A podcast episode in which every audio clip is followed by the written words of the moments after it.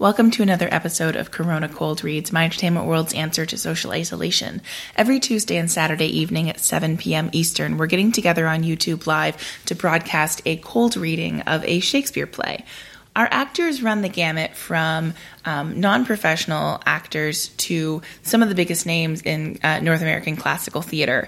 Um, but what we all have in common is just a really genuine love of Shakespeare and in these uncertain, really genuinely scary times, um, what makes us feel better is getting together and listening to the text and exploring these stories together. So hopefully, these episodes will bring you comfort as well, and you'll enjoy them as much as we enjoyed recording them.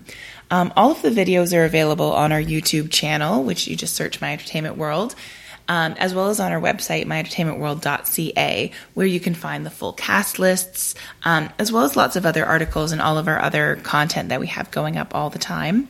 Um, also, you should follow us on social media, uh, Twitter and Instagram. It's both My Ent World, My ENT World. Um, there, you'll see be able to see highlights from all of the recordings, um, as well as you can get the links to watch us live um, but we also have all sorts of content created just specifically for those platforms.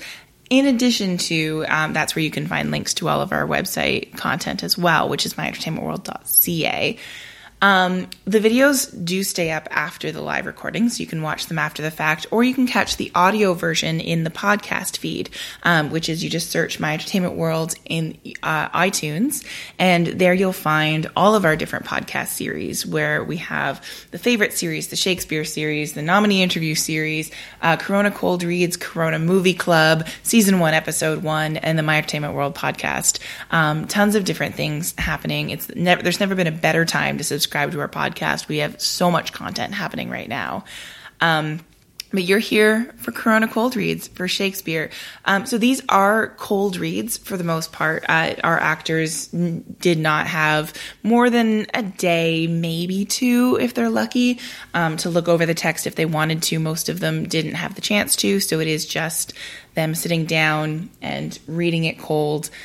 Um, so you'll you'll be able to hear that. There will be some rocky moments and some times when we may have to pause and um, wonder why somebody's got their Zoom on mute, or you know how things happen. Um, we're all adjusting to these new technologies to cope with what we're going through right now. So I hope you enjoy. So, this read was one of our most requested scripts since the day we started doing Corona Cold Reads. Um, it technically, the this play was selected by Anne Van Leeuwen for her uh, because Steve Vargo got to pick what they read on their they share a birthday, and he got to pick Comedy of Errors for what they would read on their actual birthday. So, the next read we did after their birthday, Anne got to choose um, both the play and her role. So, she wanted to do Midsummer Night's Dream and she wanted to play Puck. Uh, so you'll hear that on this recording. Um, this one, like I, so many people requested to be in this one, um, and uh, everyone has a dream role in this one. And what's kind of cool about A Midsummer Night's Dream is it's such a massive ensemble piece that, unlike some things, you know, when when everybody want if everybody wants to be in, um, I don't know, Taming of the Shrew, it's because they all want to play Kate. Um, but with uh, Midsummer Night's Dream, you get all these people requesting, "Oh, I'd love to do Midsummer Night's Dream," but when they say, "Oh, it's a dream role for me," some of them mean Helena, some of them mean Titania, some of them mean Bottom, some of them mean Puck. It's all over the place, um, which is a real delight because I love a big ensemble piece where there are lots of great roles to go around. As a result, we had a really awesome cast for this one. Um, Matt Yipchuk joined us, and he was our bottom. He was delightful. He had these ears made out of uh, paper towel rolls, and it was delightful. Um, I cast Michael Ross Albert as Peter Quince, which is the playwright character, because I have no imagination. Slash, I think I'm funny um, which is so I that was perfect casting, at least in my head. Um, our Titania is Laura Darby, our Oberon is Mark Crater, uh, and then um, my, our friend Sarah Dunn from the BU Shakespeare Society joined us. A lot of the core group of these readings um, are people who know each other from the Boston University Shakespeare Society. So, uh, but Sarah's someone who has not been able to join us yet. So it was really fun to have her. She was our Hermia. Um, Demetrius was Moke Molly, and Helena was uh, Laura Hubbard. Um, so all from that same group of old friends, which was really fun to see them work together, joined by Gabby Grice uh, as Lysander. Um, because I love a female Lysander, I think it really adds to the text. Um, yeah, it was just a, it was a it was a wonderful cast, and obviously you'll you'll hear Anne play Puck as well, and she's always great. Um, I don't think I need to tell you what Mid- Midsummer Night's Dream is about. Come on, you know this. So I'm not going to tell you the plot synopsis. I'm just going to trust that you know and uh, send you off on your way into the play. Enjoy. Now, fair Hippolyta, our nuptial hour draws on apace. Four happy days bring in another moon. But oh, methinks how slow this old moon wanes. She lingers my desires like to a stepdame or a dowager, long withering out a young man revenant. Four days will quickly steep themselves in night. Four nights will quickly dream away the time.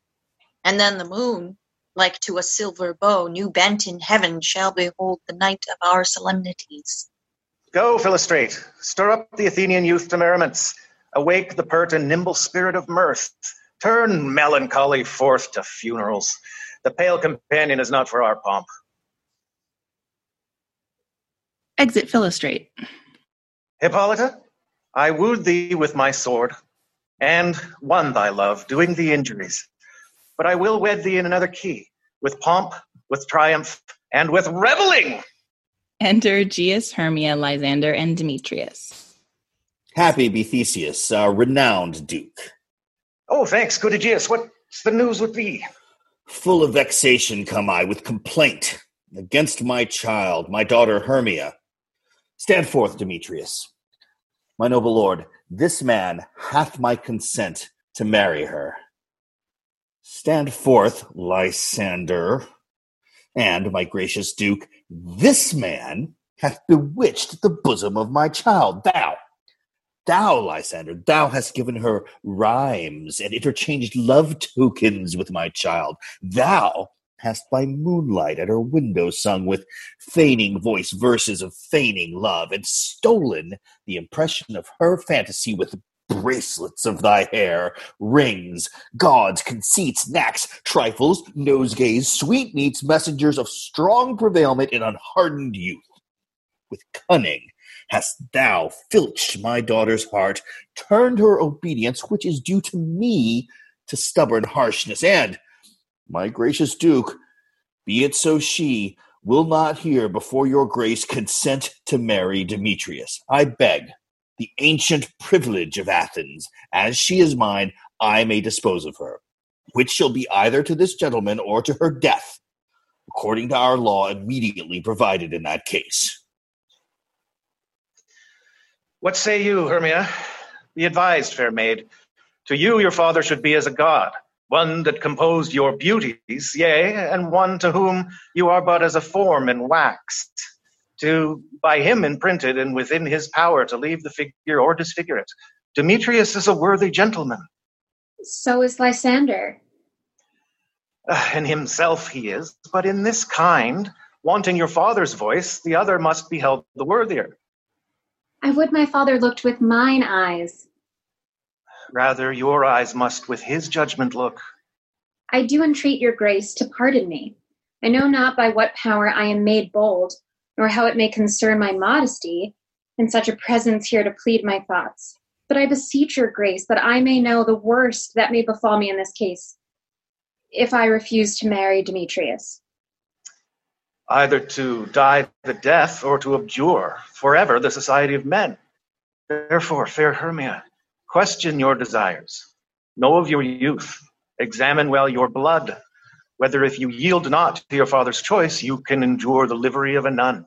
For aye, to be in shady cloister mute, to live a barren sister all your life, chanting fate hymns to the cold, fruitless moon, thrice blessed they that master so their blood, to undergo such maiden pilgrimage, but earthlier haply is the rose distilled than that which, withering on the virgin thorn, grows, lives, and dies in single blessedness. So will I grow. So live, so die, my lord, ere I will my virgin patent up until his lordship, whose unwished yoke my soul consents not to give my sovereignty. Take time to pause, and by the next new moon, the sealing day betwixt my love and me, for everlasting bond of fellowship. Upon that day, either prepare to die for disobedience to your father's will, or else to wed Demetrius as he would, or on Diana's altar to protest for austerity and single life. Relent, sweet Hermia, and Lysander, yield thy crazed title to my certain right. You have her father's love, Demetrius. Let me have Hermia's. Do you marry him?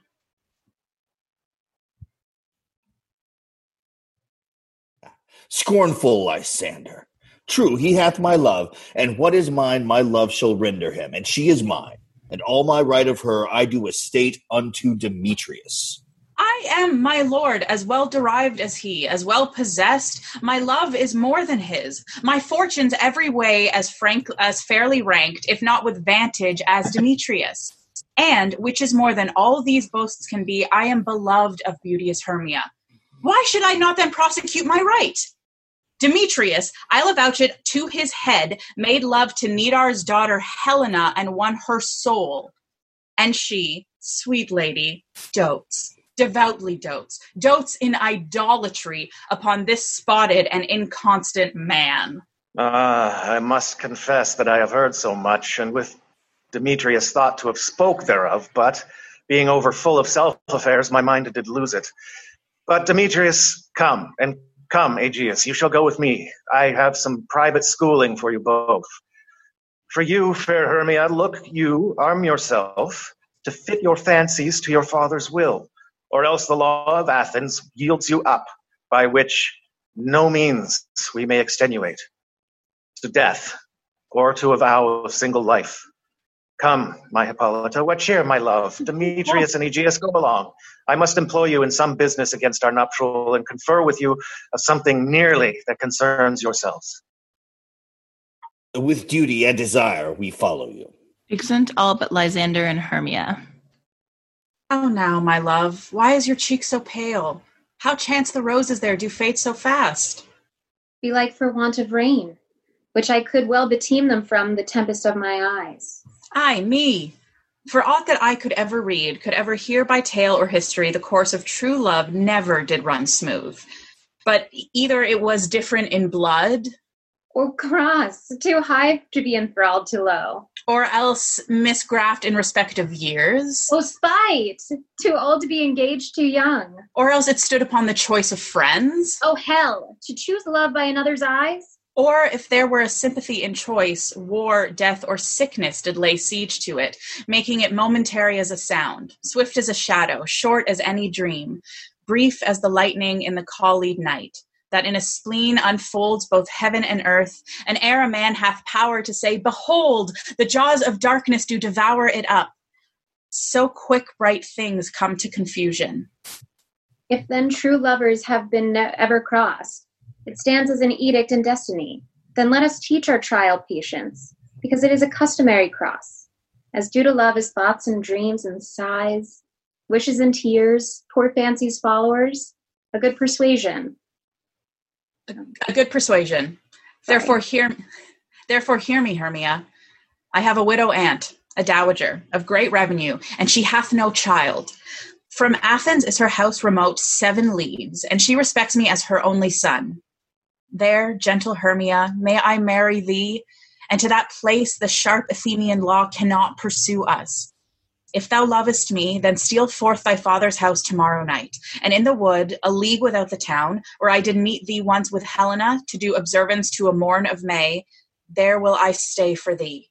My good Lysander, I swear to thee by Cupid's strongest bow, by his best arrow with the golden head, by the simplicity of Venus's doves, by that which knitteth souls and prospers loves, and by that fire which burned the Carthage queen when the false Troyan under sail was seen, by all the vows that ever men have broke, in number more than ever woman spoke, and in the same place thou hast appointed me tomorrow, truly will I meet with thee. Keep promise, love. Look, here comes Helena. Enter Helena. Godspeed, fair Helena, whither away? Call you me fair? That fair again unsay. Demetrius loves your fair. Oh, happy fair. Your eyes are lodestars, and your tongue's sweet air more tunable than lark to a shepherd's ear when wheat is green, when hawthorn buds appear. Sickness is catching, who her favor so. Yours would I catch, fair Helena, for Hermia, ere I go. My ear should catch your voice, my eye, your eye. My tongue should catch your tongue's sweet melody, were the world mine. Demetrius being baited, the rest I'd give to you to be translated. Teach me how you look and with what art you sway the motion of Demetrius's heart. I frown upon him, yet he loves me still. Oh, that your frowns would teach my smiles such skill. I give him curses, yet he gives me love. Oh, that my prayers could such affection move. The more I hate, the more he follows me. The more I love, the more he hateth me. His folly, Hermi- Helena, is no fault of mine. Oh, none. But your beauty, that fault were mine. Take comfort. He no more shall have. He no more shall see my face. Lysander and myself will fly this place. Before the time I did Lysander see, seemed Athens as a paradise to me. Oh, then, what graces in my love do dwell that hath turned a heaven unto a hell? Helen, to you our minds we will unfold. Tomorrow night, when Phoebe doth behold her silver visage in the watery glass, decking with liquid pearl the bladed grass, a time that lovers' flight doth still conceal, through Athens' gates have we devised to steal. And in the wood, where often you and I upon faint primrose beds were wont to lie, emptying our bosoms of their counsel sweet, there, my Lysander and myself shall meet and thence from Athens turn away our eyes to seek new friends and stranger companies. Farewell, sweet playfellow. Pray thou for us. And good luck grant thee thy Demetrius. Keep word, Lysander. We must starve our sight from lover's food till tomorrow, deep midnight. I will, my Hermia. Exit Hermia. Helena, adieu. As you on him, Demetrius dote on you. Exit. How happy some or other can be. Through Athens I am thought as fair as she. But what of that? Demetrius thinks not so. He will not know what all but he do know. And as he errs, doting on Hermia's eyes, so I, admiring of his qualities, things base and vile, holding no quantity, love can transpose to form and dignity. Love looks not with the eyes, but with the mind, and therefore is winged Cupid painted blind. Nor hath love's mind of any judgment taste, wings and no eyes, figure unheedy haste. And therefore is love said to be a child, because in choice he is so oft beguiled. As waggish boys in game themselves forswear, so the boy love is perjured everywhere. For ere Demetrius looked on Hermia's eyne, he hailed down oaths that he was only mine. And when this hail some heat from Hermia felt, so he dissolved, and showers of oaths did melt. I will go tell him of fair Hermia's flight. Then to the wood will he tomorrow night pursue her. And for this intelligence, if I have thanks, it is dear expense. But herein mean I to enrich my pain, to have his sight hither and back again. Exit. Scene two, Athens, Quince's house. Enter Quince, Snug, Bottom, Flute, Snout, and Starveling. Is all our company here? Uh, you were best to call them generally, man by man, according to the script. Here is the scroll of every man's name, which is thought fit through all Athens to play in our interlude before the Duke and the Duchess on his wedding day at night. You know, first, good Peter Quince, say what the play treats on. Then read the names of the actors and so grow to a point. Mary, our play is the most lamentable comedy and most cruel death of Pyramus and Thisbe. Oh, a very good piece of work, I assure you, and to Mary. Now, good Peter Quince, Call forth your actors by the scroll. Masters, spread yourselves. Uh, answer as I call you. Nick Bottom, the Weaver. Ready! Name name what part I am for and proceed. You, Nick Bottom, are set down for Pyramus, What is Pyramus? Uh, a lover or a tyrant? a lover that kills himself, most gallant for love. That will ask some tears in the true performing of it. If I do it, let the audience look to their eyes. I will move storms. I will condole in some measure to the rest. Yet my chief humor is for a tyrant. I could play Ercles rarely, or a part to tear a cat in to make all split. the raging rocks and shivering shocks shall break the locks of prison gates, and Phoebus' car shall shine from far and make and mar the foolish fates. this was lofty. Now, name the rest of the players. This is Ercles' vein. A tyrant's vein, a lover is more condoling. Francis Flute, the bellows mender. Here, Peter Quince. Flute, you must take Thisbe on you. What is Thisbe? A wandering knight? It is the lady that Pyramus must love. Nay, faith, let me not play a woman. I have a beard coming. That's all one. You shall play it in a mask, and you may speak as small as you will. Oh, and I may hide my face. Let me play Thisbe too. I'll speak in a monstrous little voice. Thisbe, Thisbe, oh, Pyramus, lover dear, thy Thisbe dear and lady dear. No, no, you must play Pyramus, and flute, you, Thisbe. Well, proceed. Robin Starveling, the tailor. Here, Peter Quince. Robin Starveling, you must play Thisbe's mother. Uh, Tom Snout, the tinker. Here, Peter Quince. You, Pyramus's father. Myself, Thisbe's father. Uh, Snug, the joiner. You, the lion's part.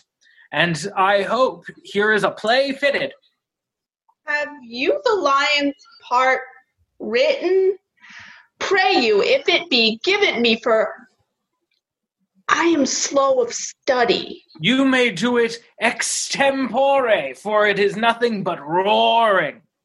Uh, let me play the lion too. I will roar. That I will do any man's heart good to hear me. I will roar that I will make the Duke say, Let him roar again, let him roar again. And you should do it too terribly. You would fright the Duchess and the ladies that they would shriek, and that were enough to hang us all. Would That would hang us. Every mother's son. I I grant you, friends, if that you should fright the ladies out of their wits, they would have no more discretion but to hang us. But I will aggravate my voice so that I will roar as gently as any sucking dove. I will roar you twere any nightingale. Meow. You can play no part but Pyramus, for Pyramus is a sweet faced man, a proper man, as one shall see in a summer's day, a most lovely gentlemanlike man. Therefore, you must needs play Pyramus. Well, I will undertake it. What beard were I best to play it in? Why, what you will.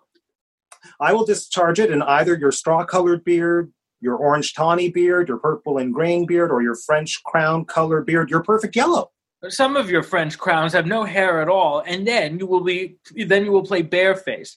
But masters, here are your parts, and I am to entreat you, request you, and desire you to con them by tomorrow night, and meet me in the palace wood, a mile without the town, by moonlight.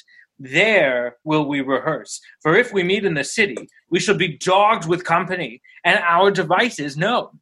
In the meantime, I will draw a bill of properties, such as our play wants. I pray you, fail me not. Oh, we will meet, and there we may rehearse most obscenely and courageously. Take pains, be perfect. Adieu. At the Duke's Oak we meet. Enough, hold or cut bowstrings.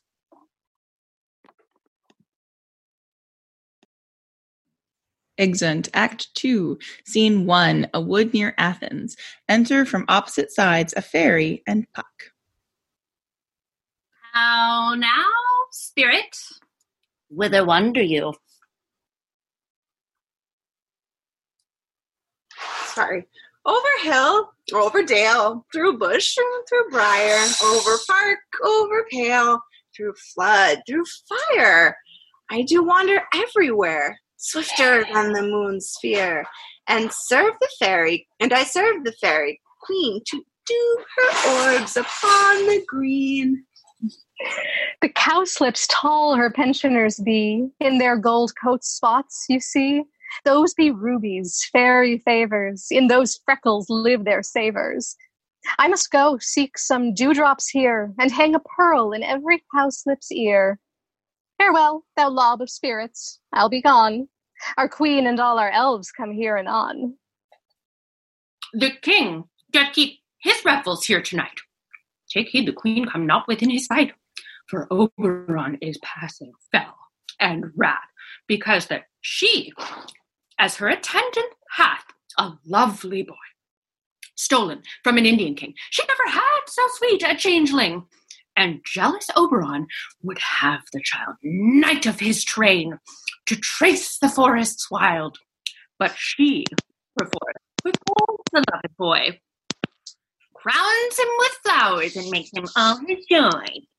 And now they never meet in grove or green, by fountain clear or spangled starlight sheen, but they do swear that all their ills for fear creep into acorn cups and hide them there.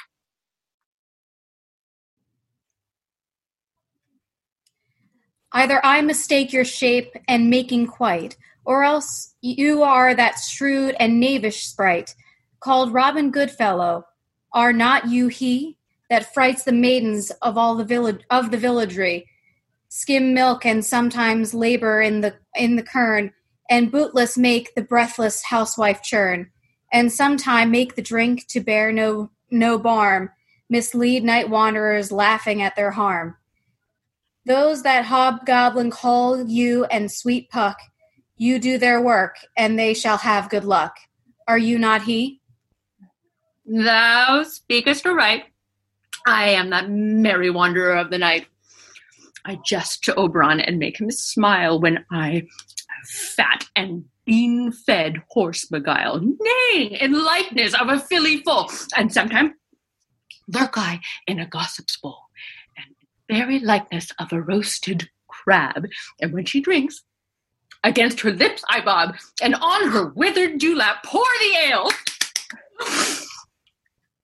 The wisest aunt telling the saddest tale, sometimes for three foot stool mistaketh me. Then slip I from her bum, down topples she, and tailor cries and falls into a cough. And then the whole choir hold their hips and laugh and waxen in their mirth and knees and swear a merrier hour was never wasted there. But Root Fairy, here comes Oberon. Here, my mistress, were that he were gone. Enter from one side Oberon with his train, from the other Titania with hers. Ill met by moonlight, proud Titania. What jealous Oberon! Fairy, skip hence. I have forsworn his bed and company. Tarry, rash wanton. Am not I thy lord? Then I must be thy lady. But I know when thou hast stolen away from fairyland, and in the shape of Corin sat all day, playing on pipes of corn and versing love to amorous Phillida, where art thou? Why art thou here? Come from the farthest steppe of India? But that, forsooth, the bouncing Amazon, your buskined mistress, and your warrior love, to Theseus must be wedded, and you come to give their bed joy and prosperity. How canst thou thus, for shame, Titania, glance at my credit with Hippolyta, knowing I know thy love to Theseus? Didst thou not lead him through the glimmering night from Perigenia, whom he ravished, and make him with fair Aegial break his faith with, Ari- with Ariadne and Antiopa? These are the forgeries of jealousy, and never since the middle summer spring met we on hill, in dale, forest, or mead, by paved fountain or by rushy brook, or in the beached margin of the sea, to dance our ringlets to the whistling wind. But with thy brawls thou hast disturbed our sport. Therefore, the winds, piping us in vain, as in revenge, have sucked up from the sea contagious fogs, which falling in the land have every pelting river made so proud that they have overborne their continents. The ox hath therefore stretched his yoke in vain, the ploughman lost his sweat, and the green corn hath rotted ere his youth attained a beard. The fold stands empty in the drowned field, and the, the crows are fatted with the murrian flock. The nine men's morris is filled up with mud, and the quaint mazes in the wanton green, for lack of tread, are undistinguishable. No human mortals want their winter here. No night is now with hymn or carol blessed. Therefore, the moon, the governess of floods, pale in her anger, washes all the air that rheumatic diseases do abound. And thorough this distemperate we see, the seasons alter, hoary headed frosts far in the fresh lap of the crimson rose, and on old Hiems' thin and icy crown, an odorous chapel of sweet summer buds, is, as in mockery set the spring, the summer, the childling autumn, angry winter, change their wanton liveries in the mazed world by their increase now knows not which which is which and this same progeny of evils comes from our debate from our dissension we are their parents and original Do you amend it then? Lies and you? Why should Titania cross her Oberon? I do but beg a little changeling boy to be my henchman. Set your heart at rest. The fairy land buys not the child of me. His mother was a votaress of my order, and in the spiced Indian air by night, full often hath she gossiped by my side, and sat with me on Neptune's yellow sands, marking the embarked traders on the flood, when we have laughed to see the sails conceive, and grow big bellied with the wanton wind, which she, with pretty and with swimming gait following her womb, then rich with my young squire, would imitate and sail upon the land to fetch me trifles and return again as from a voyage rich with merchandise. But she, being mortal, of that boy did die. And for her sake I do rear up her boy, and for her sake I will not part with him. How long within this wood intend you stay? Perchance till after Theseus' wedding day, if you will patiently dance in our round and see our moonlight revels, go with us. If not, shun me, and I will spare your haunts. Give me that boy, and I will go with thee. Not for thy fairy kingdom. Fairies away. We shall chide downright if I stay longer. Is it Titania with her train? Well, go thy way. Thou shalt not from this grove till I torment thee for this injury. My gentle Puck, come hither. Thou rememberest, rememberest, since once I sat upon a promontory and heard a mermaid on a dolphin's back uttering such dulcet and harmonious breath that the rude sea grew civil at her song, and certain stars shot madly from their spheres to hear the sea maid's music. I remember.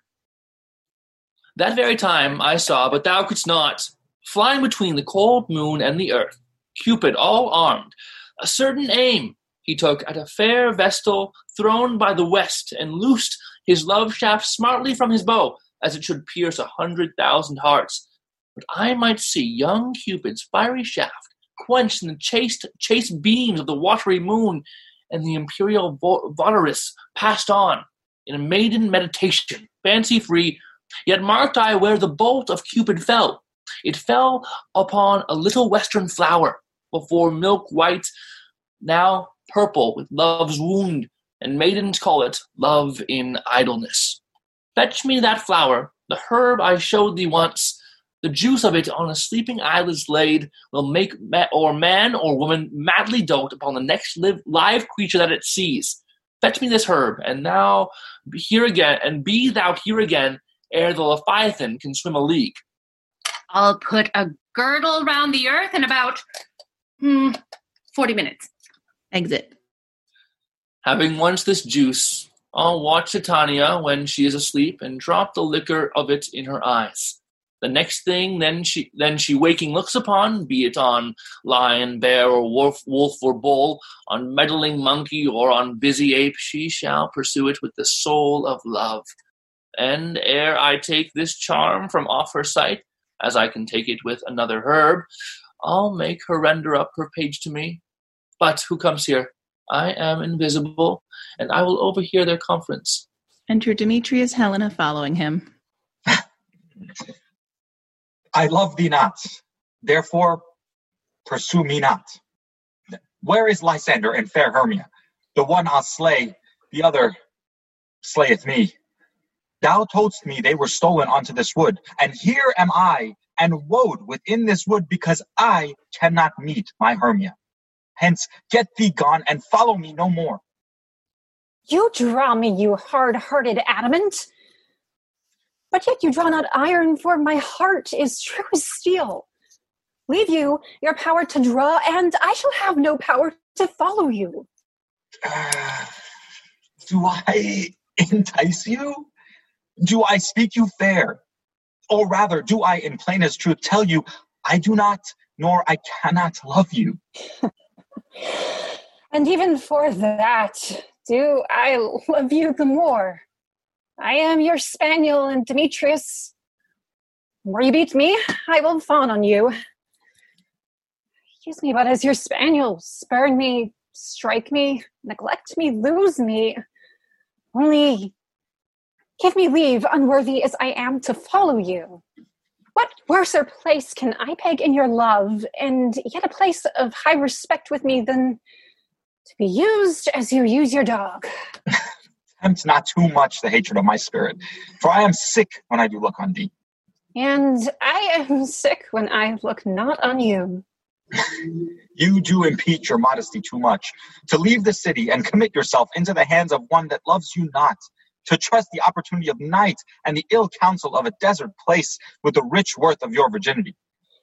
Your virtue is my privilege, for that it is not night when I do see your face. Therefore, I think I am not in the night, nor doth this wood lack words of company for you and my respect are all the world.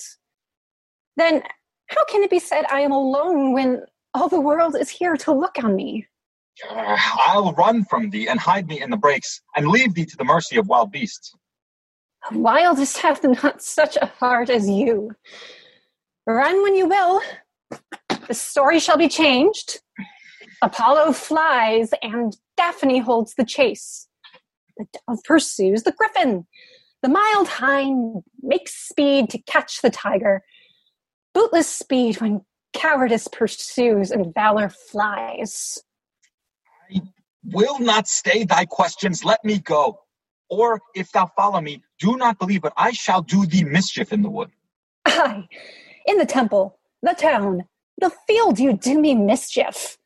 By Demetrius, it wrongs to set a scandal on my sex. We cannot fight for love as men may do. We should be wooed, and we're not made to woo. Exit Demetrius. I'll follow thee, make a heaven of hell, to die upon the hand I love so well. Exit. Fare thee well, nymph. Ere he do leave this grove, thou shalt fly him, and he shall seek thy love. Re enter Puck. Hast thou the flower there? Aye. There it is. I pray thee, give it me. I know a bank where the wild thyme blows, where oxlips and nodding violet grows, quiet over canopied with luscious woodbine, with sweet musk roses, and with eglantine. There sleeps Titania some time of the night, lulled in these flowers with dances and delight. And there the snake throws her enameled skin weed wide enough to wrap a Pharian, and with the juice of this I'll streak her eyes and make her full of hateful fantasies. Take thou some of it, and seek thou through this grove. A sweet Athenian lady is in love with a disdainful youth. Anoint his eyes, but do it when the next thing he espies may be the lady. Thou shalt know the man by the Athenian garments he hath on. Affect it with some care, that he may prove more fond on her than she upon her love. And look thou meet me ere the first cock crow. Fear not, my lord. Your servant shall do so.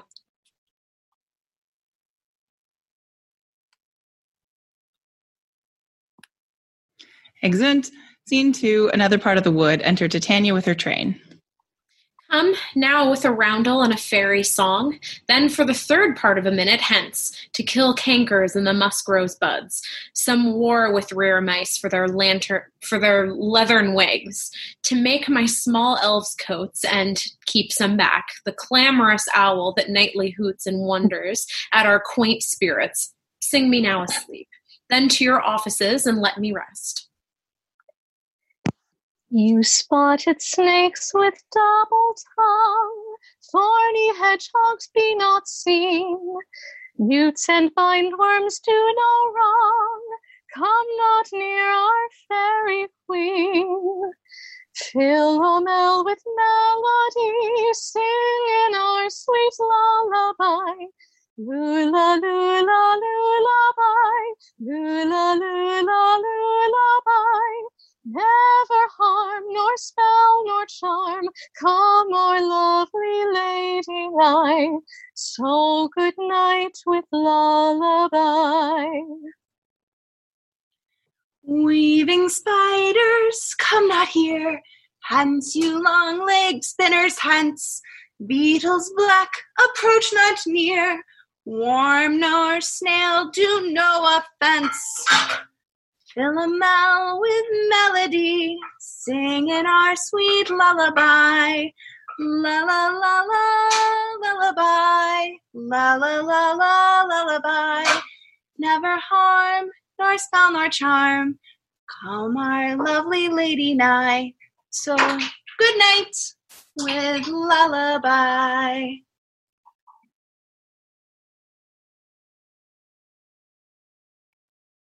Hence away, now all is well. One aloof, stand sentinel. Exit fairies. Titania sleeps. Enter Oberon and squeezes the flower on Titania's eyelids. What thou seest when thou dost wake, do it for thy true love take. Love and languish for his sake, be it once, be it ounce or cat or bear, hard or boar with bristled hair. In thy eye, thou that shall appear when thou wakest. It is thy dear. Wake when some vile thing is near. Exit. Enter Lis- Lysander and Hermia. Fair love, you faint with wandering in the wood, and to speak troth, I have forgot our way. We'll rest us, Hermia, if you think it good, and tarry for the comfort of the day. Be it so, Lysander. Find you out of bed, for I upon this bank will rest my head. One turf shall serve as pillow for us both, one heart, one bed, two bosoms, and one troth. Nay, good Lysander. For my sake, my dear, lie further off yet. Do not lie so near. Oh, take the sense, sweet, of my innocence. Love takes the meaning in love's conference. I mean that my heart unto yours is knit, so that but one heart we can make of it. Two bosoms interchained with an oath.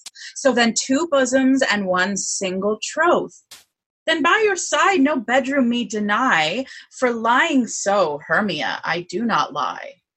Lysander riddles very prettily.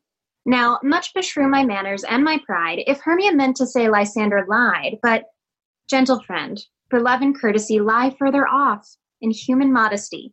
Such separation as may well be said becomes a virtuous bachelor and a maid. So far be distant, and good night, sweet friend. Thy love ne'er alter till thy life till thy sweet life end. Amen. Amen to that fair prayer, say I, and then end life when I end loyalty. Here is my bed. Sleep give thee all his rest. With with half that wish, the wisher's eyes be pressed. They sleep. Enter Puck. Through the forest have I gone, but Athenian found I none on whose eyes I might approve this flower's force and stirring love.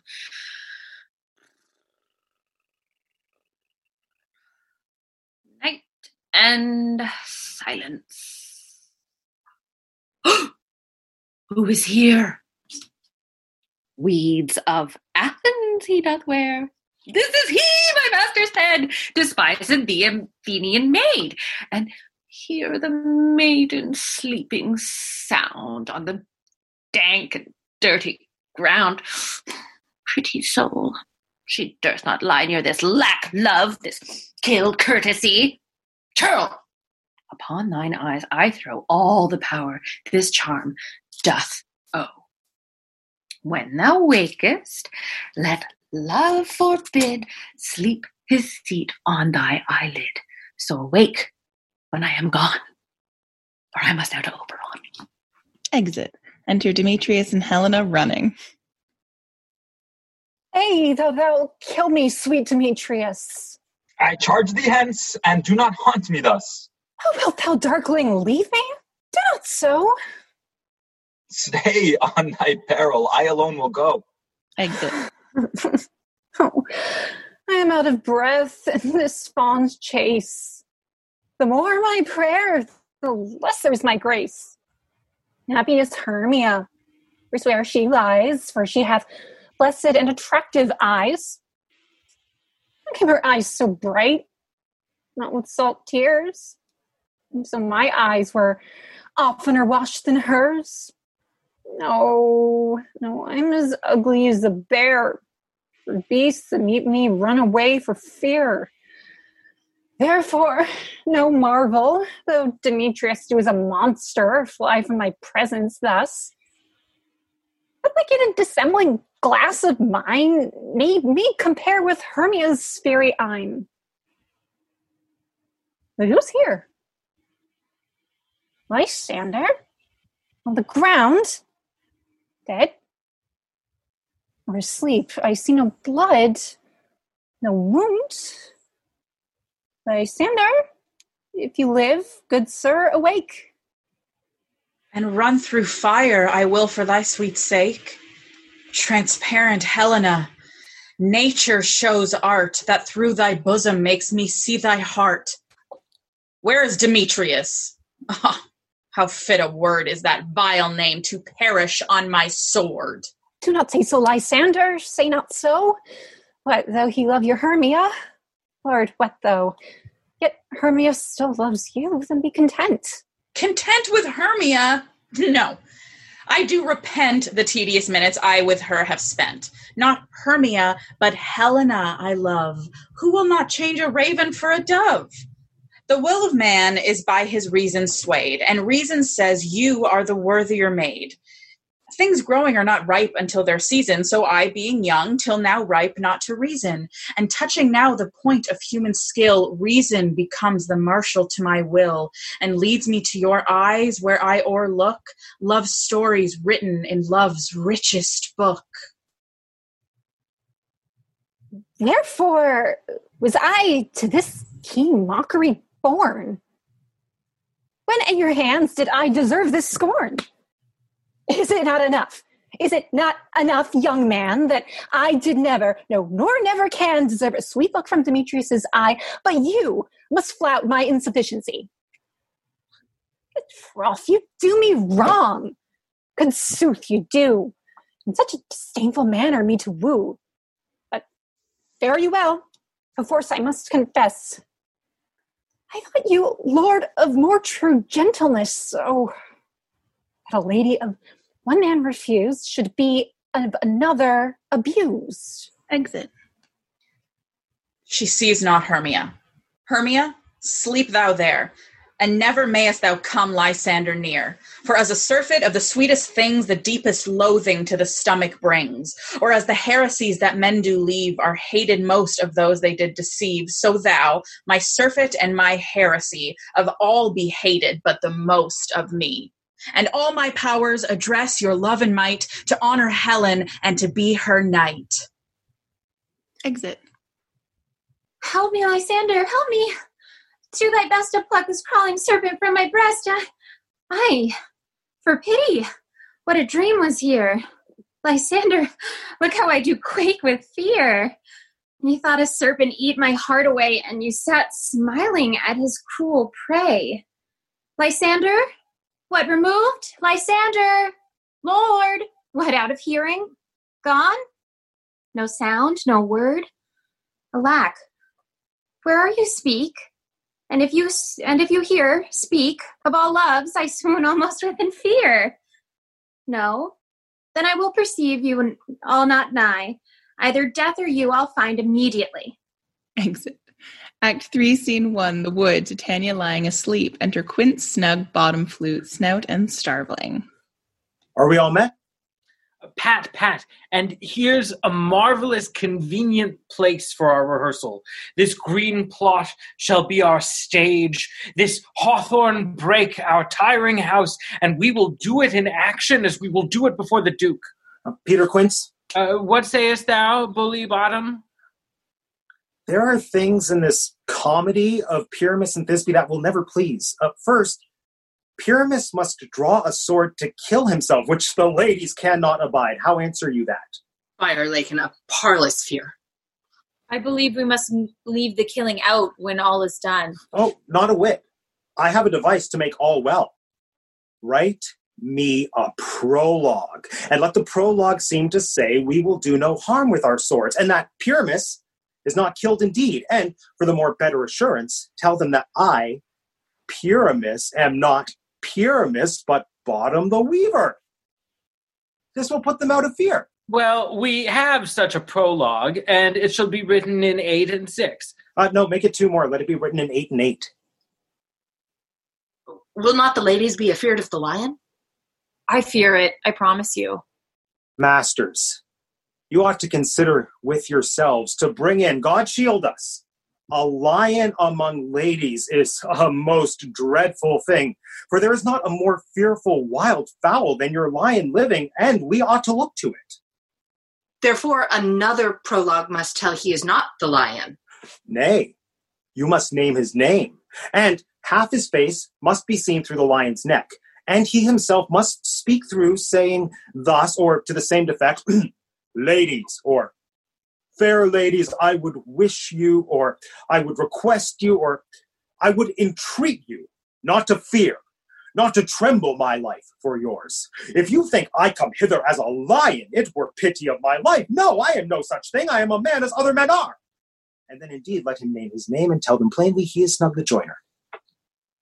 Uh, uh, well, it shall be so. But there is two hard things. Uh, that is uh, to bring the moonlight into a chamber, for you know Pyramus and Thisbe meet by moonlight. Did the moon shine that night we play our play? A calendar, a calendar, look in the almanac, find out moonshine, find out moonshine. Um, yes, it doth shine that night. Why then you may leave a casement of the great chamber window where we play open, and the moon may shine in at the casement. Aye, or else one must come in with a bush of thorns and a lanthorn, and uh, say he come to disfigure or to present the person of moonshine. Then there is another thing. Uh, we must have a wall in the great chamber. For Pyramus and Thisbe, says the story, did talk through the chink of a wall. Hmm. You can never bring in a wall. What say you, Bottom? Some man or other must present wall. And let him have some plaster or some loam or some rough cast about him to signify wall. And let him hold his fingers thus, and through that cranny shall Pyramus and Thisbe whisper. I- if that may be, then all is well. Come, sit down, every mother's son, and rehearse your parts. Pyramus, you begin. When you have spoken your speech, enter into that break, and so everyone according to his cue. Enter Puck behind. What hempen homespuns have we swaggering here, so near the cradle of my fairy queen? What? Lay toward. I'll be an auditor, an actor too, perhaps, if I see cause. Speak, Pyramus! Thisbe, stand forth. Thisbe, the flowers of odious savor sweet. Odors, odors. Odors, savor sweet. So hath thy breast, my dearest Thisbe dear. But hark a voice! Stay thou but here a while, and by and by I will to thee appear. Exit. A stranger Pyramus than e'er made here. Exit. Must I speak now? I, Mary, you must you. Uh, for you must understand he goes but to see a noise that he heard, and is to come again.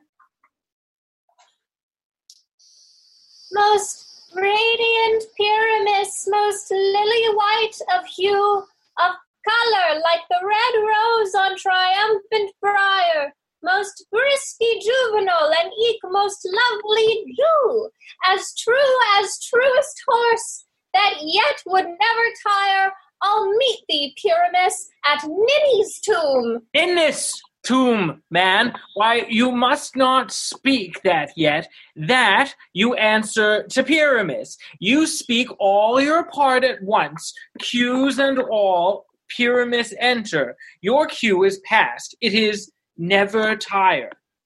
Oh. As true as truest horse that yet would never tire. If I were fair, Thisbe, I were only thine. Oh, monstrous! Oh, strange! We are haunted! Pray, masters! Fly, masters! Help! Exit Quint, Snug, Flute, Snout, and Starveling. I'll follow you. I'll lead you about around through bog, through bush, through brake, through briar. Sometimes a horse I'll be, sometimes a hound, sometimes a hog. Less bear, sometimes fire. And neigh and bark and grunt and roar and burn like horse, hound, hog, bear, fire at every turn. Why do they run away? This is a knavery of them to make me afeard. Re-enter Snout. Oh, bottom, thou art changed. What do I see on thee? What do you see? You see an ass head of your own, do you? Exit Snout, re-enter Quince. Bless thee, bottom! Bless thee! Thou art translated! Exit. I see their knavery. This is to make an ass of me, to fright me if they could. But I will not stir from this place, do what they can. I will walk up and down here, and I will sing that they shall hear I am not afraid. The ousel cock so black of hue with orange tawny bell. The throstle with his note so true, the red with little quill. What angel wakes me from my flowery bed? The finch, the sparrow, and the lark, the plain song cuckoo gray, whose note full many man doth mark, and dares not answer nay. For indeed, who would set his wit so foolish a bird? Who would give a bird the lie, though he cry cuckoo? Never so. I pray thee, gentle mortal, sing again. Mine ear is much enamored of thy note, so is mine eye enthralled to thy shape, and thy fair virtue's force perforce doth move me on first view to say, I swear I love thee. Methinks, mistress, you should have little reason for that. And yet, to say the truth, reason and love keep little company together nowadays.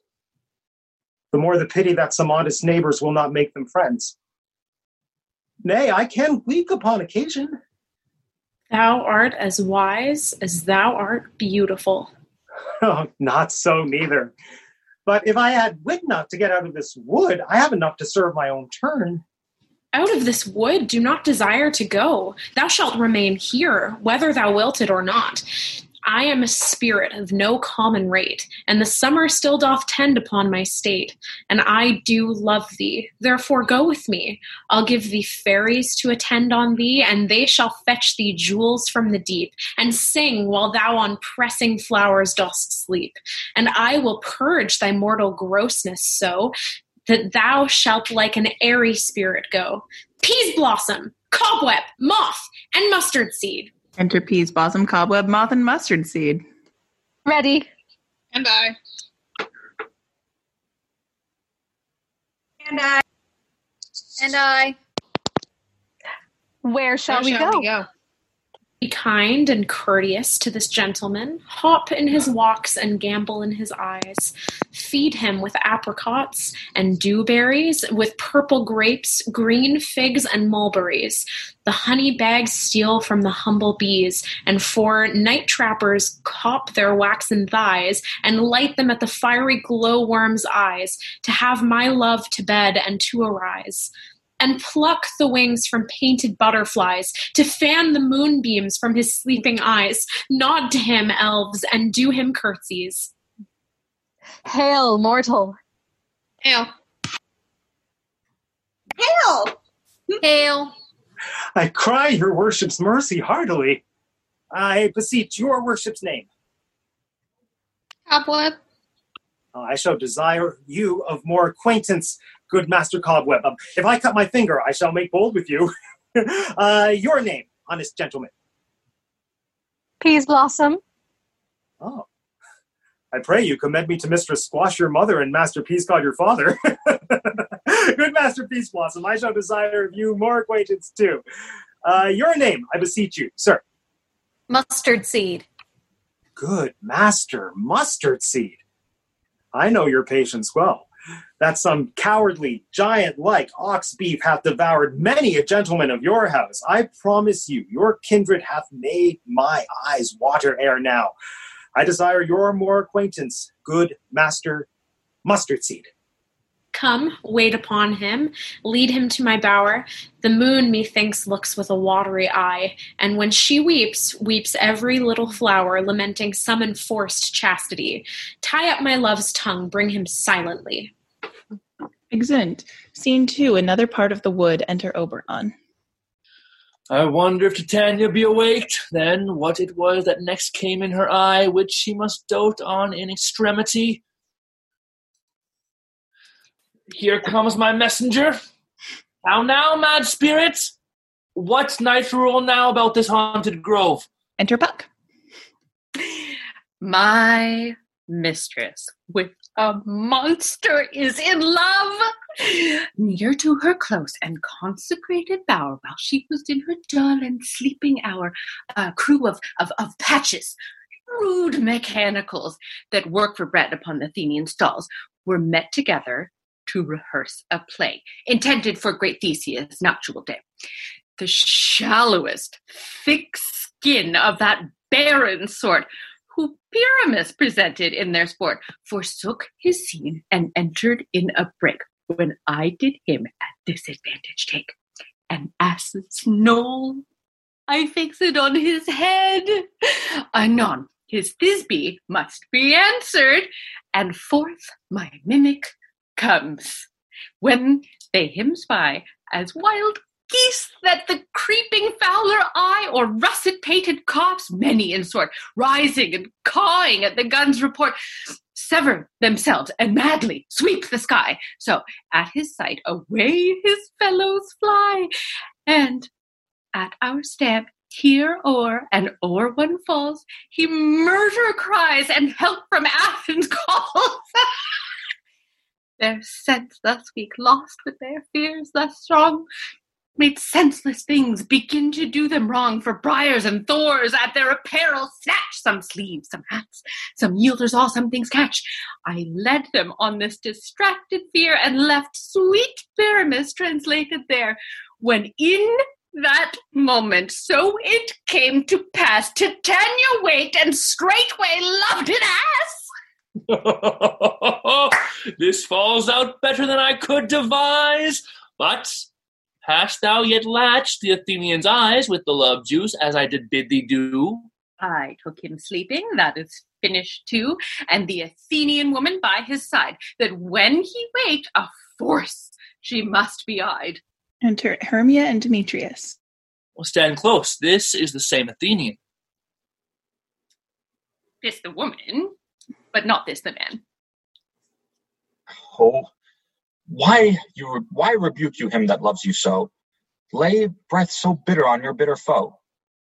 Now I but chide, but I should use thee worse. For thou, I fear, hast given me cause to curse. If thou hast slain Lysander in his sleep, being over shoes and blood, plunge in the deep and kill me too. The sun was not so true unto the day as he to me. Would he have stolen away from sleeping Hermia? I believe as soon as this whole earth may be bored, and that the moon may through the center creep and so displease her brother's noontide with Antipodes. It cannot be. But thou hast murdered him. So should a murderer look, so dead, so grim. Uh, so should the murdered look, and so should I, pierced through the heart with your stern cruelty. Yet you, the murderer, look as bright, as clear as yonder Venus in her glimmering sphere. What's this to my Lysander? Where is he? Good Demetrius, wilt thou give him me? I had rather give his carcass to my hounds. Out, dog, out, cur! Thou drivest me past the bounds of maiden's patience. Hast thou slain him then? Henceforth be never numbered among men. Oh, once tell me true, tell true, even for my sake. Durst thou have looked upon him being awake, and hast thou killed him sleeping? Oh, brave touch! Could not a worm, an adder, do so much? An adder did it. For with doubler tongue than thine, thou serpent, it never adder stung. You spend your passion on a misprized mood. I am not guilty of Lysander's blood, nor is he dead for aught that I can tell. I pray thee, tell me then that he is well. And if I could, what should I get there for? A privilege. Never to see me more. And from thy hated presence part I so. See me no more, whether he be dead or no. Exit. There is no following her in this fierce vein. Hence, oh, sorry. Here, therefore, for a while I will remain. So sorrow's heaviness doth heavier grow, for debt that bankrupt sleep doth sorrow owe, which now in some slight measure it will pay, if for his tender here I make some stay. Lies down and sleeps. what hast thou done? Thou hast mistaken quite, and laid the love juice on some true love's sight. Of thy misprison must perforce ensue some true love turned, not a false turned true. Then fate o'errules that one man holding troth, one million fail confounding oath on oath. About the wood, go swifter than the wind. About and Helena of Athens look thou find, all fancy sick she is and pale of cheer, with sighs of love that cost the fresh blood dear. By some illusion see thou bring her here. All charm his eyes against she do appear.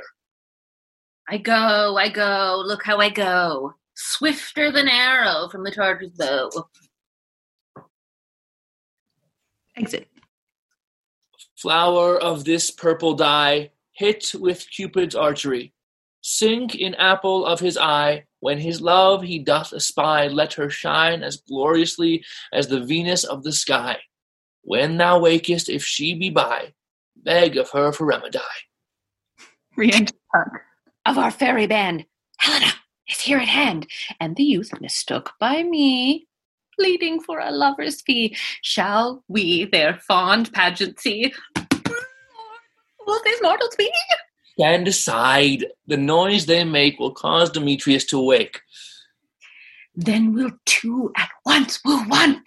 That must needs be sport alone, and those things do best please me that befall preposterously. Enter Lysander and Helena. Why should you think that I woo and scorn? Scorn and derision never come in tears. Look, when I vow, I weep.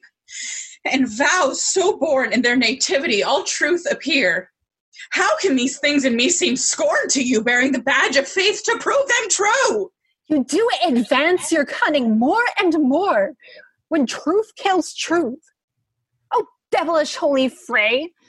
These vows are Hermia's. Will you give her o'er? Weigh oath with oath, and you will nothing weigh. Your vows to her and me put in two scales will even weigh, and both as light as tales. I had no judgment when to her I swore. Nor none in my mind when you give her o'er. Demetrius loves her, and he loves not you. Oh, Oh, Helena. Goddess. Nymph. Perfect, divine. To what, my love, shall I compare thine eye? Crystal is muddy. Oh, how ripe in show thy lips, those kissing cherries tempting grow. That pure, congealed, white, high Taurus snow, fanned with the eastern wind, turns to a crow when thou holds up thy hand. Oh, let me kiss this princess of pure white, this seal of bliss. oh, spite. Oh, hell. I see you all are bent to set against me for your merriment. If you were civil and knew courtesy, you would not do me this much injury. Can you not hate me as I know you do, but you must join in souls to mock me too? If you were men as men you are in show, you would not use a gentle lady so to bow and swear and super praise my parts when I am sure you hate me with your hearts. You both are rivals and love Hermia. Now, both rivals to mock Helena? A trim exploit, a manly enterprise, to conjure tears up in a poor maid's eyes. With your derision, none of noble sort would so offend a virgin and extort a poor soul's patience, all to make you sport. You are unkind, Demetrius. Be not so, for you love Hermia. This you know I know. And here, with all goodwill, with all my heart, in Hermia's love, I yield you up my part, and yours of Helena to me bequeath, whom I do love, and will do till my death. Never did mockers waste more idle breath.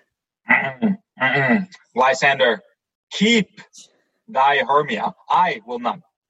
If ever I loved her, all that love is gone.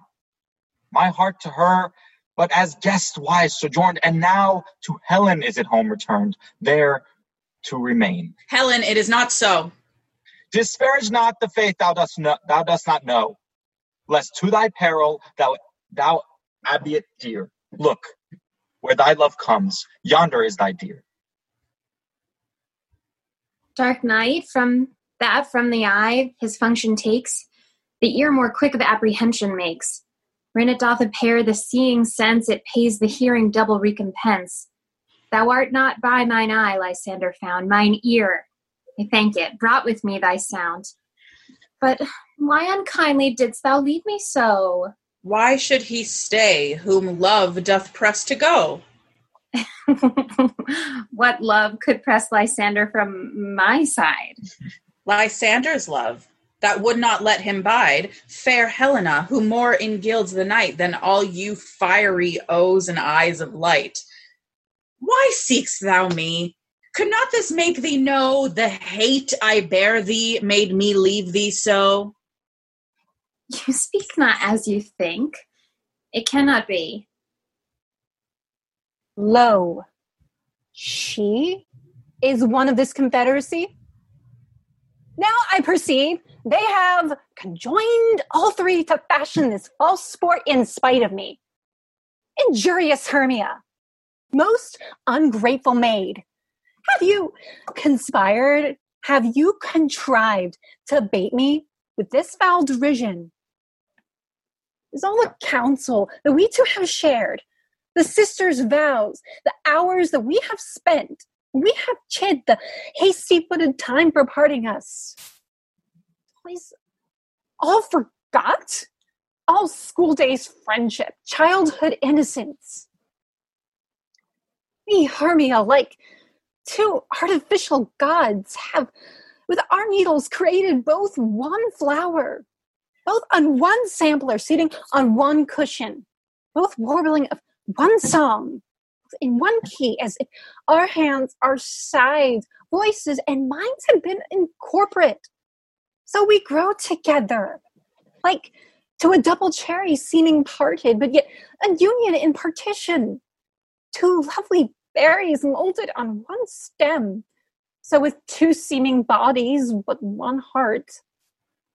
Two of the first, like coats and heraldry, do but to one and crowned with one crest. And will you rent our ancient love asunder? To join with men in scorning your poor friend? It is not friendly. It is not maidenly. Her sex as well as I may chide you for it, though I alone do feel the injury. I am amazed at your passionate words. I scorn you not. It seems that you scorn me. You would not, said Lysander, as in scorn, to follow me and praise my eyes and face, and meet your other love, Demetrius, who even now did spurn me with his foot to call me goddess, nymph, divine, and rare, precious, celestial. Wherefore speaks he this? To her he hates. And wherefore doth Lysander deny your love so rich within his soul, and tender me, forsooth, affection, but by your setting on, by your consent. What? Thought I be not so in grace as you, so hung upon with love, so fortunate, but miserable most, love unloved, that you should pity rather than despise. I understand not what you mean by this. I do persevere. Counterfeit sad looks make mouths upon me when I turn my back. Wink each at other. Hold the sweet jape up. This sport, well carried, shall be chronicled. If you have any pity, grace, or manners, you would not make me such an argument. But there you will. Tis partly my own fault, which death or absence soon shall remedy. Stay, gentle Helena. Hear my excuse. My love, my life, my soul, fair Helena. Oh, excellent. Sweet, do not scorn her so. If she cannot entreat, I can compel. Thou canst compel no more than she entreat. Thy threats have no more strength than her weak prayers. Helen, I love thee. By my life, I do. I swear by that which I will lose for thee to prove him false that says I love thee not. I say I love thee more than he can do. If thou say so, withdraw and prove it too. Qu- Quick, come. Lysander, where to attends all this? Away, you footlicker! No, no, he'll seem to break loose. Take on as you would follow, but yet come not. You are a tame man. Go. Hang off, thou cat, thou burr, vile thing, let loose, or I will shake thee from me like a serpent. Why are you grown so rude? What change is this? Sweet love. Ah, Thou, thy love. Out! Canker blossom, out, out, loathed medicine, hated poison, hence. do you not jest? Yes, Sooth, and so do you. Demetrius, I will keep my word with thee. Oh, I would I had your bond, for I perceive a weak bond holds you. I'll not trust your word. What? Should I hurt her? Strike her? Kill her dead? Although I hate her, I'll not harm her so. What? Can you do me greater harm than hate? Hate me? Wherefore? Oh, me, what news, my love? Am I not Hermia? Are you not Lysander? I am as fair now as I was erewhile. Since night you loved me, yet since night you left me. Why, then you left me, oh, the gods forbid, in earnest? Shall I say? I, by my life, and never did desire to see thee more. Therefore, be out of hope, of question, of doubt. Be certain nothing truer. Tis no jest that I do hate thee and love Helena. you juggler, you canker blossom, you thief of love. What, have you come by night and stolen my love's heart from him? Fine, in faith. Have you no modesty? No maiden shame? No touch of bashfulness? What? Will you tear impatient answers from my gentle tongue? Fie, fie, you counterfeit, you puppet, you. Puppet? Why so? I, That way goes the game. Now I perceive that she hath made compare between our statures. She hath urged her height, and with her personage, her tall personage, her height, forsooth, she hath prevailed with him. And are you grown so high in his esteem? Because I am so dwarfish and so low? How low am I, thou painted maypole? Speak, how low am I? I am not yet so low, but that my nails can reach unto thine eyes. Oh, I pray you, though you mock me, gentlemen, let her not hurt me. I was never cursed. I have no gift at all in shrewishness. I am a right maid for my cowardice. Let her not strike me. Perhaps may think because she is something lower than myself that I can match her. Lower? Hark again? Oh, good Hermia, do not be so bitter with me. I evermore did love you, Hermia. Did ever keep your counsels, never wronged you, save that in love unto Demetrius I told him of your stealth into the wood. He followed you. For love, I followed him. He hath chid me hence and threatened me to strike me, spurn me, nay, to kill me too. And now, so you will let me quiet go to Athens, will I bear my folly back and follow you no further? Let me go, and you shall see how simple and how fond I am. Why, get you gone. Who is that hinders you? Foolish heart that I leave here behind. What, with Lysander? With Demetrius. Be not afraid. She shall not harm thee, Helena. No, sir, she shall not, though you take her part. Oh, she's angry, she is keen and shrewd. She was a vixen when we went to school, and though she be but little, she is fierce. Little again? Nothing but low and little? Why will you suffer her to flout me thus? Let me come to her. Get you gone, you dwarf, you minimus of hindering not grass made, you bead, you acorn. You are too officious in her behalf that scorns your services. Let her alone. Speak not of Helena. Take not her part, for if thou dost intend never so little show of love to her, thou shalt abby it. Now she holds me not. Now follow, if thou darest, to try whose right of thine or mine is most in Helena. Follow? Nay, I'll go with thee, cheek by jowl. Exit Lysander and Demetrius. You, mistress, all this coil is long of you. Nay, go not back. I will not trust you. I no longer stay in your cursed company. Your hands than mine are quicker for a fray, but my legs are longer, though, to run away. Exit. I am amazed and know not what to say. Exit. This is thy negligence. Still thou mistakest, or else committest thy knaveries wilfully. Leave me, King of Shadows. I mistook. Did you not tell me I should know the man by the Athenian garments he had on? And so far blameless proves my enterprise that I have anointed an Athenian's eyes, and so far I am glad it's so to sort, as this their jangling Iasimus fort. Thou seest these lovers seek a place to fight. High, therefore, Robin, overcast the night. The starry welkin cover thou anon with drooping fog as black as Acheron, and lead these testy rivals so astray as one come not within another's way. Like Lysander, sometime frame thy tongue, then stir Demetrius up with bitter wrong. And sometime rail thou like Demetrius, and from each other look thou lead them thus, till o'er their brows death counterfeiting sleep with leaden legs and batty wings doth creep. Then crush this herb in Lysander's eye, whose liquor hath this virtuous property, to take from thence all error with his might, and make his eyeballs roll with wonted sight.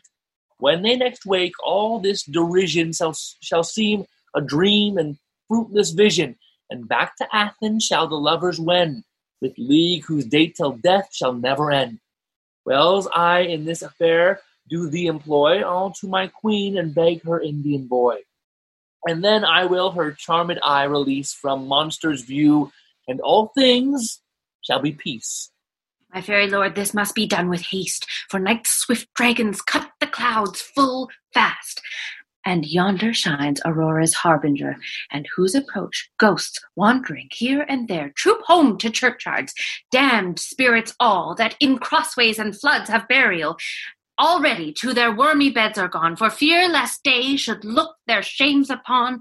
They wilfully themselves exile from light, and must for aye consort with black browed night.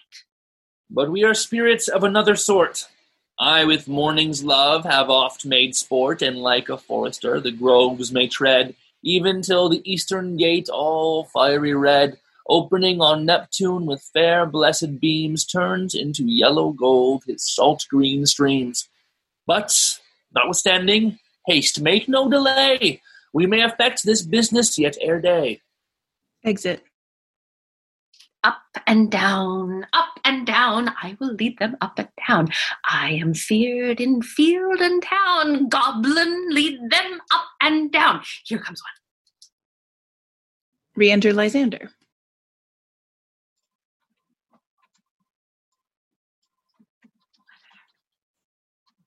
Where art thou, proud Demetrius? Speak thou now. Eh, here, villain, drawn and ready, where art thou? I will be with thee straight. Follow me then to plainer ground.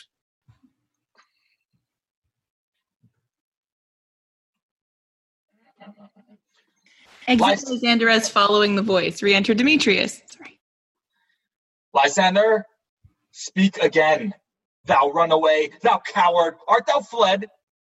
Speak! In some bush, where dost thou hide thy head? Thou coward, art thou bragging to the stars, telling the bushes that thou lookest for wars, and wilt not come? Come, recreant, come, thou child, I'll whip thee with a rod. He is defiled that draws a sword on thee. Hey, art thou there? Follow my voice. We'll try no manhood here. Exit. Re-enter Lysander. He goes before me and still dares me on. When I come where he calls, then he is gone. The villain is much lighter heeled than I. I followed fast, but faster he did fly. That fallen that fallen am I in dark, uneven way, and here will rest me. Come, thou gentle day, for if but once thou show me thy grey light, I'll find Demetrius and revenge this spite. Sleeps. Re-enter Puck and Demetrius. Ho, ho, ho, coward, why comest thou not? Mm, abide me if thou darest. For well I wot thou runnest before me, shifting every place, and darest not stand, nor look me in the face. Where art thou now? Come hither, I am here. Nay, then, thou mockest me. thou shalt buy this dear, if ever I thy face by daylight see. Now, go thy way. Faintness constraint constraineth me to measure out my length on his cold bed. By day's approach, look to be visited. Lies down and sleeps. Re-enter Helena. Oh, weary night. Oh, long and tedious night. Abate thy hour. Shine comforts from the east, and that I may make it back to Athens by daylight. These that my poor company detest. And sleep that sometimes shuts up sours, I steal me a while from mine own company. Lies down and sleeps. Get but three. Come one more. Two of both kinds makes up four. Here she comes. Oh, cursed and sad. Choose is a knavish lad, thus to make poor females mad. Re-enter Hermia. Never so weary, never so in woe, bedabbled with the dew and torn with briars. I can go no further crawl, no further go. My legs can keep no pace with my desires. Here will I rest me till the break of day. Heavens, shield Lysander, if they mean a fray. Lies down and sleeps. On the ground, sleep sound. I'll apply to your eye, gentle lover, remedy. When thou wakest, thou takest true delight in the sight of thy former lady's eye, and the country proverb known that every man should take his own in your waking shall be shown. Jackson shall have Jill, not shall go ill. The man shall have his mare again, and all shall be well. Exit. Act 4, Scene 1, the same. Uh, enter. Sorry, Lysander, Demetrius, Helena, and Hermia lying asleep. Enter Titania and Bottom, Peaseblossom, Cobweb, Moth, Mustardseed, and other fairies attending. Oberon behind, unseen. Um, sit thee down upon this flowery bed while Mm. I thy amiable cheeks do coy, and stick musk roses in thy sleek, smooth head, and kiss thy fair large ears, my gentle joy. Where's Peaseblossom? Oh, ready. Scratch my head, Peaseblossom. Where's Monsieur Cobweb? Ready? Monsieur Cobweb. Good monsieur. Get you your weapons in your hand and kill me a red hipped humblebee on top of a thistle. And, good monsieur, bring me the honey bag. Do not fret yourself too much in the action, monsieur. And, good monsieur, have a care if the honey bag break not. I would be loath to have you overflown with a honey bag, senor. uh, where's Monsieur Mustardseed? Ready? Give me your neath, Monsieur Mustardseed. Pray you. Leave your courtesy, good monsieur. What's your will? Nothing, good monsieur, but to help Cavalery Cobweb to scratch. I must have a barber, monsieur, for methinks I am marvelous hairy about the face, and I am such a tender ass that if my hair do but tickle me, I must scratch.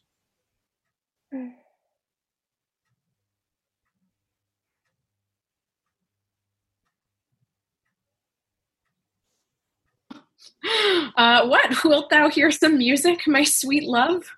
I have a reasonable good ear in music. Let's have the tongs and the bones.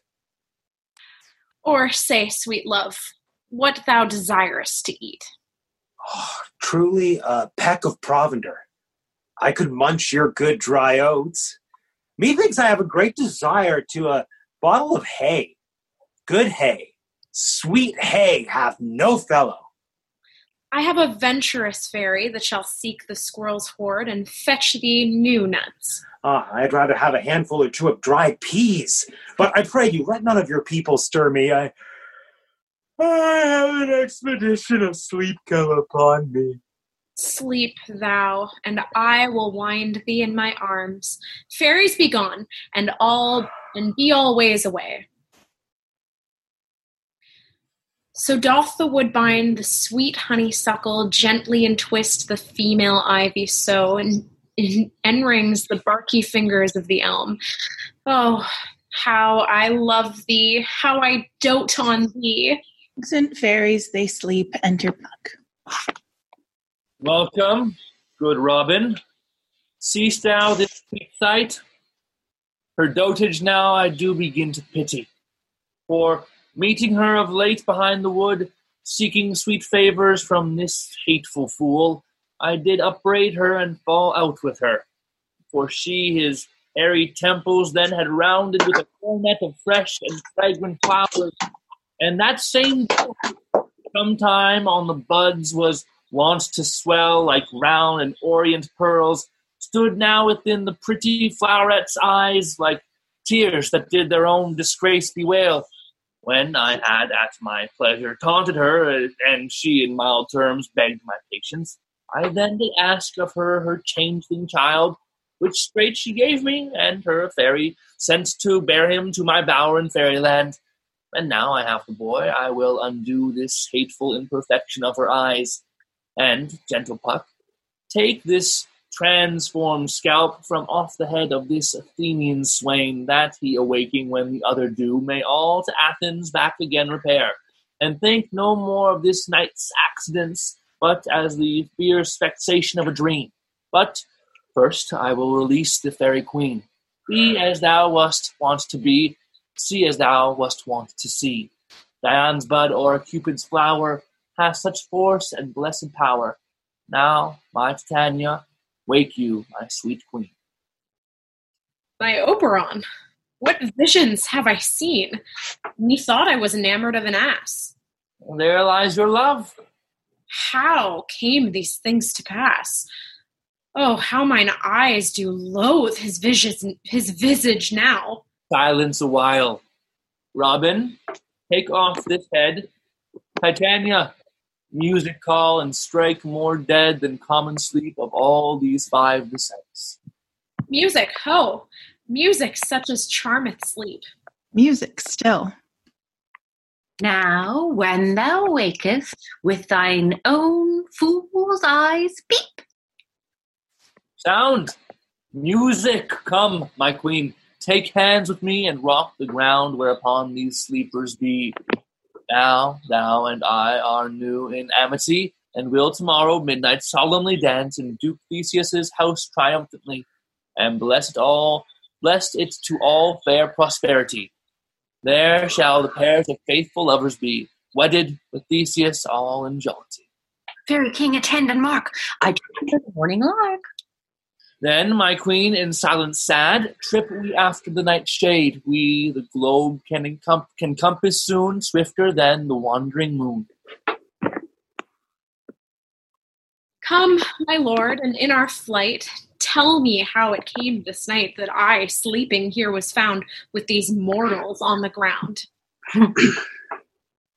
Exeunt. Horns wi- winded within. Enter Theseus, Hippolyta, Aegeus, and train.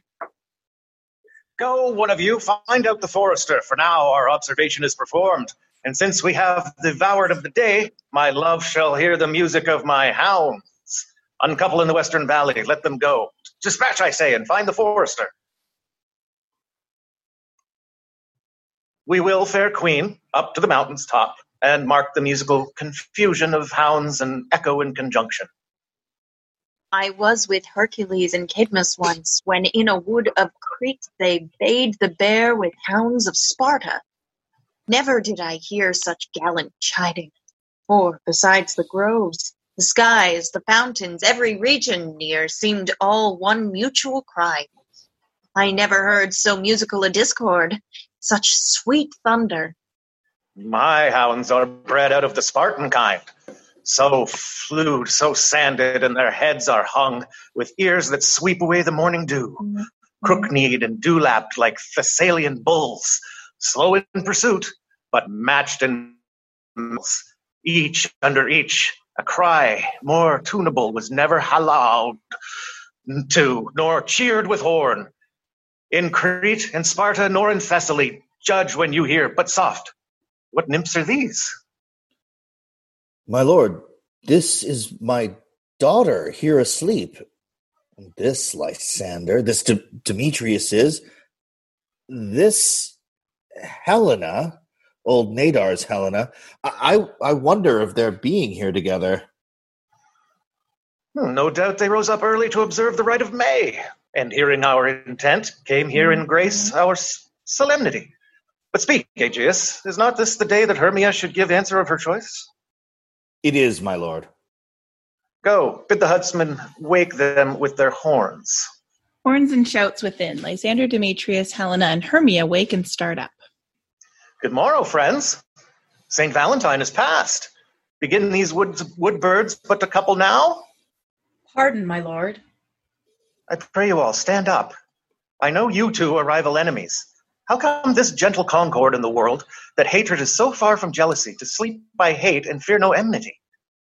My lord, I shall reply amazedly, half sleep, half waking, but as yet, I swear, I cannot truly say how I came here. But as I think, for truly would I speak, and now do I bethink me, so it is. I came with Hermia hither. Our intent was to be gone from Athens, where we might without the peril of the Athenian law. Enough, enough, my lord. You have enough. I beg the law, the law upon his head. They would have stolen away. They would, Demetrius, thereby to have defeated you and me, you of your wife and me of my consent, of my consent that she should be your wife. My lord, fair Helen told me of their stealth, of this their purpose hither to this wood, and I in fury hither followed them, fair Helena in fancy following me.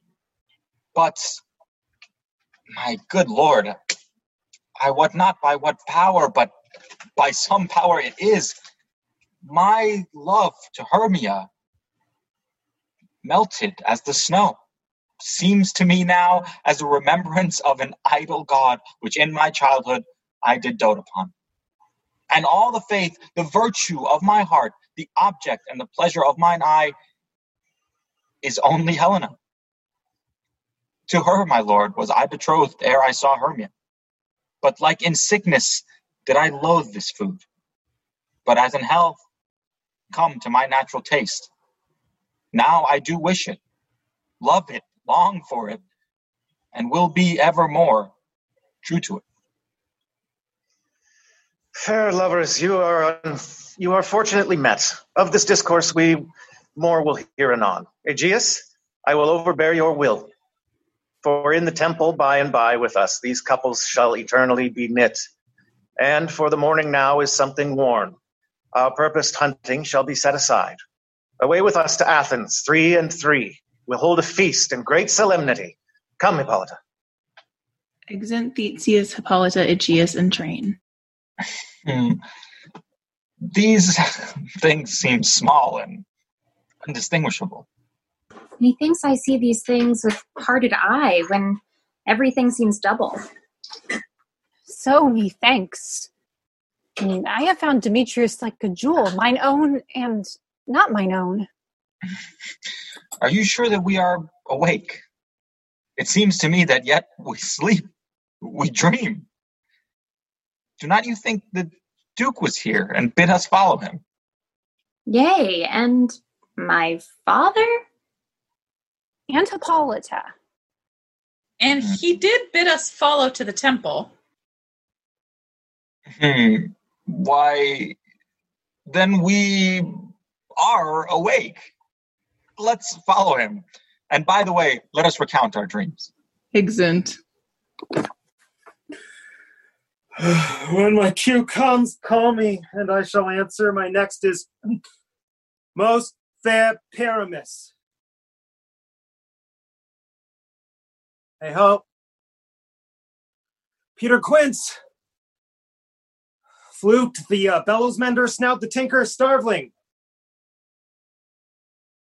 God's my life. Stolen hence and left me here asleep. I've had a most rare vision.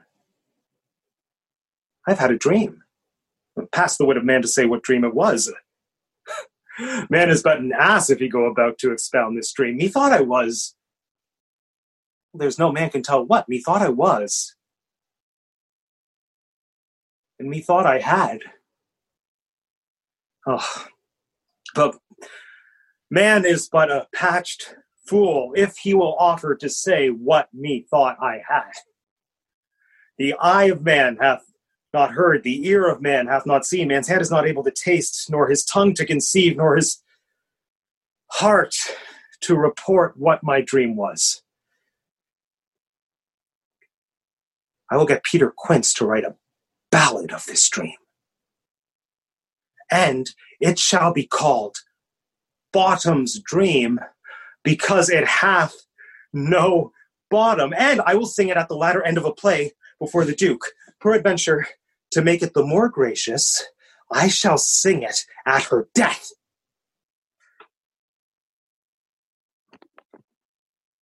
Exit. Scene 2, Athens, Quince's house. Enter Quince, Flute, Snout, and Starveling. Have you sent to Bottom's house? Has he come home yet? He cannot be heard of. Out of doubt, he is transported. If he come not, then the play is marred. It goes not forward, doth it? It is not possible. You have not a man in all Athens able to discharge Pyramus, but he.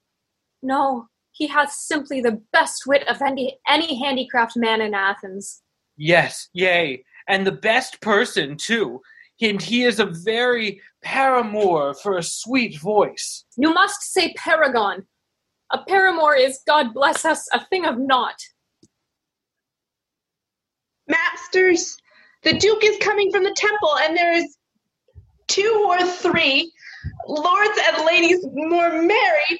If our sport had gone forward, we had all been made men. Oh, sweet bully bottom! Thus hath he lost sixpence a day during his life. He could not escape sixpence a day, and the Duke had not given him sixpence a day for playing Pyramus, I'll be hanged. He would have deserved it. Sixpence a day in Pyramus or nothing. Enter bottom. Where are these lads? Where are these hearts? Bottom! Oh, most courageous day! Oh, most happy hour! Masters, I am to discourse wonders, but ask me not what, for if I tell you I am no true Athenian, I will tell you everything right as it fell out. Let us hear, sweet bottom. No, not a word of me. All I will tell you is that the Duke hath died.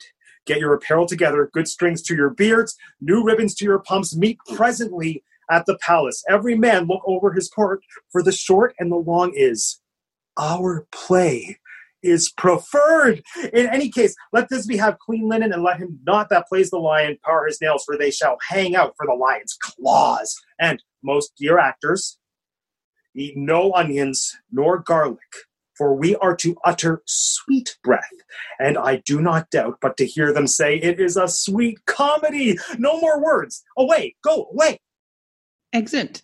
Act 5, Scene 1 Athens, the Palace of Theseus. Enter Theseus, Hippolyta, Philostrate, lords in attendance.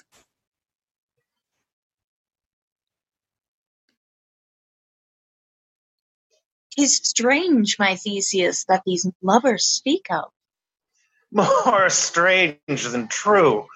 I never may believe these antique fables, nor these fairy toys. Lovers and madmen have such seething brains, such shaping fantasies that apprehend more than cool reason ever comprehends. The lunatic, the lover, and the poet are of imagination all compact. One sees more devils than vast hell can hold. That is, the madman. The lover, all is frantic, sees Helen's beauty in a brow of Egypt. The poet's eye, in fine frenzy rolling, doth glance from heaven to earth, from earth to heaven, and as imagination bodies forth the forms of things unknown, the poet's pen turns them to shapes and gives to airy nothing a local habitation and a name. Such tricks hath strong imagination, that if it would but apprehend some joy, it comprehends some bringer of that joy. Or in the night, imagining some fear, how easy is a bush supposed a bear? But all the story of the night told over, and all their minds transfigured so together, more witnesseth than fancies images, and grows to something of great constancy. But howsoever cha- strange and admirable, Here comes the lovers, full of joy and mirth. Enter Lysander, Demetrius, Hermia, and Helena. Joy, gentle friends, joy and fresh days of love accompany your hearts. More than to us, wait in your royal walks, your board, your bed. Come now, what masks, what uh, dances shall we have to wear away this long age of three hours between our after supper and bedtime? Where is our usual manager of mirth? What revels are in hand? Is there no play to ease the anguish of a torturing hour? Call Philostrate.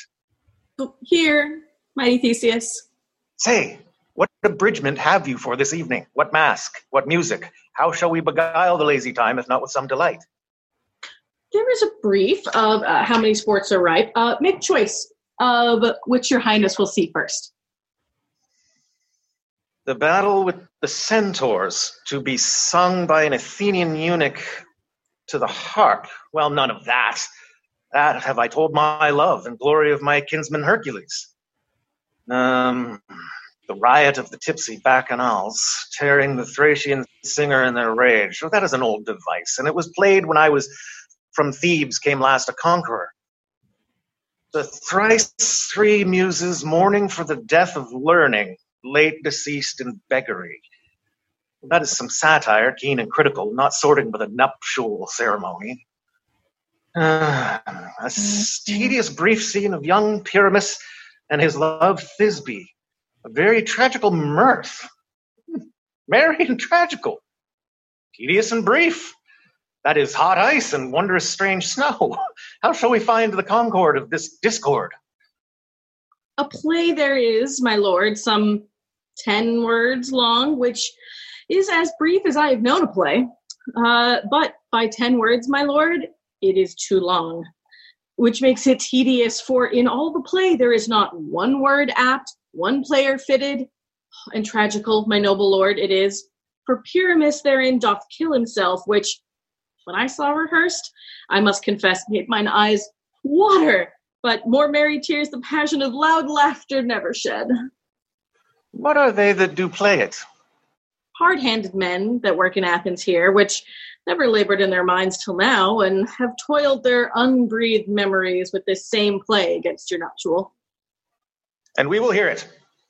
No, my noble lord, it is not for you. I have heard it over, and it is it is nothing, nothing in the world, unless you can find sport in their intense, extremely stretched and conned with cruel pain to do you service. I will hear that play, for never anything can be amiss when simpleness and duty tender it. Go, bring them in, and take your places, ladies. Exit Philostrate. I love not to see wretchedness or o'ercharged, and duty in a service of perishing. Why, gentle sweet, you shall see no such thing. He says they can do nothing in this kind. The kinder we to give them thanks for nothing. Our sport shall be to take what they mistake, and what poor duty cannot do, noble respect takes it in might, not merit. Where I have come, great clerks have purposed to greet me with premeditated welcomes, where I have seen them shiver and look pale, make periods in the midst of sentences, throttle their practice accents, in their fears, and in conclusion dumbly have broke off, not paying me a welcome. Trust me, sweet, out of this silence yet I'd pick a welcome. And in the modesty of fearful duty, I've read as much as from the rattling tongue of saucy and audacious eloquence. Love, therefore, and tongue tied simplicity, in least speak most to my capacity. So please, your grace, uh, the prologue is addressed. Let him approach. Flourish of trumpets. Enter Quince for the prologue. If we offend, it is with our good will that you should think we come not to offend, but with good will, to show our simple skill. That is the true beginning of our end. Consider then, we come but in despite. We do not come as minding to contest you. Our true intent is all for your delight. We are not here. That you should here repent you. The actors are at hand, and by their show you shall know all you are like to know. This fellow doth not stand upon points. He hath rid his prologue like a rough colt. He knows not the stop. A good moral, my lord. It is not enough to speak, but to speak true. Indeed, he hath played on his prologue like a child on a recorder. A sound, but not in government. His speech was like a tangled chain, nothing impaired, but all disordered. Who is next? Enter bottom as Pyramus, flute as Thisbe, starveling as Moonshine, snout as Wall, and snug as Lion. Gentles, perhaps perchance you wonder at this show, but wonder on till truth make all things plain. This man is Pyramus, if you would know. This beauteous lady Thisbe is certain. This man, with lime and rough cast, doth present Wall, that vile Wall which did these lovers sunder, and through Wall's chink, poor souls, they are content to whisper. At the which let no man wonder. This man with lanthorn, dog, and bush of thorn presenteth moonshine. For if you will know, by moonshine did these lovers think no scorn to meet at Ninus' tomb, there, there to woo. This grisly beast, which Lion hight by name, the trusty Thisbe, coming first by night, did scare away, or rather did affright. And as she fled, her mantle she did fall, which lion vile with bloody mouth did stain. Anon comes Pyramus, sweet youth and tall, and finds his thrust, trusty Thisbe's mantle slain. Whereat with blade, with bloody blameful blade, he bravely broached his boiling bloody breast, and Thisbe carrying in mulberry shade his dagger, drew and died. For all the rest, uh, let lion, moonshine, wall, and lovers twain at large discourse, while here they do remain. I wonder if the lion beat us. Exit prologue, there's Thisbe, Lion, and Moonshine. I wonder if the lion be to speak. No wonder, my lord. One lion may when many asses do. In this same interlude, I it doth befall that I, one snout by name, present a wall. And such a wall as I would have you think that had it in a, a crannied hole or a, a chink that through which the lovers, Pyramus and Thisbe, did whisper often very secretly. This loam, this rough cast, this stone doth show that I am that same wall. The truth is so. And this, the cranny, is right and sinister, through which the fearful lovers are to whisper. Would you desire lime and hair to speak better? It is the wittiest partition that ever I heard discourse, my lord.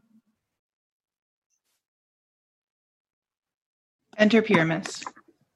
Oh, Pyramus draws near the wall. Silence. Oh, grim look night. Oh, night with you so black. Oh, night, whichever art when day is not. Oh, night, oh, night, alack, alack, alack. I fear my fist promises forgot, and thou, oh, wall.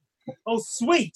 Oh, lovely wall that stands between her father's ground and mine. Thou wall, oh, wall, oh, sweet and lovely wall. Show me thy chink to blink through with mine eye.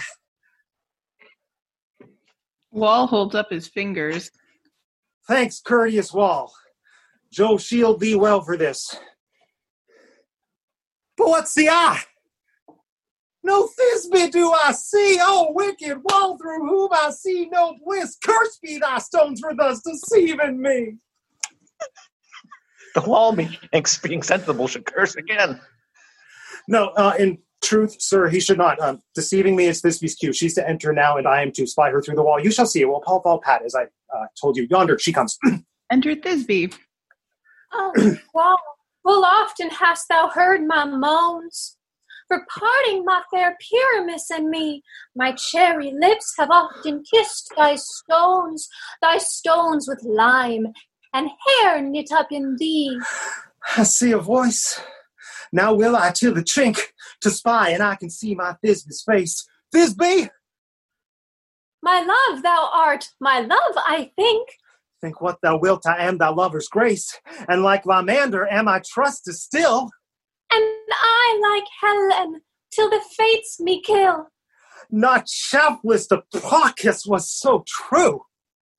As shaftless to Procrus, I to you. Oh, kiss me through the hole of this vile wall. I kiss the wall's hole, not your lips at all. Wilt thou and Ninny's tomb meet me straight away? Tide life, tide death, I come without delay. Exit Pyramus and Thisbe. Thus have I, wall, my part discharged so, and being done, thus wall away doth go. Exit. How is the mural down between the two neighbors? No remedy, my lord, when walls are so willful to hear without warning.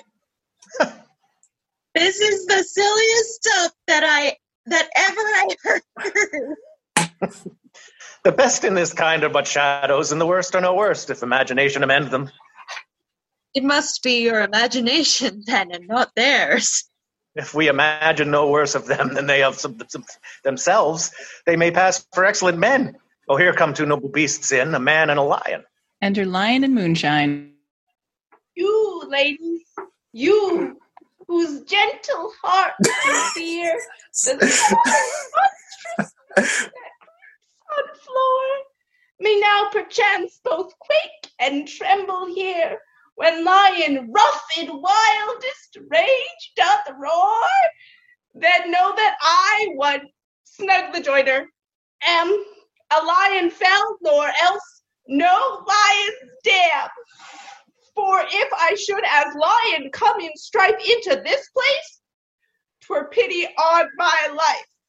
A very gentle beast of a good conscience.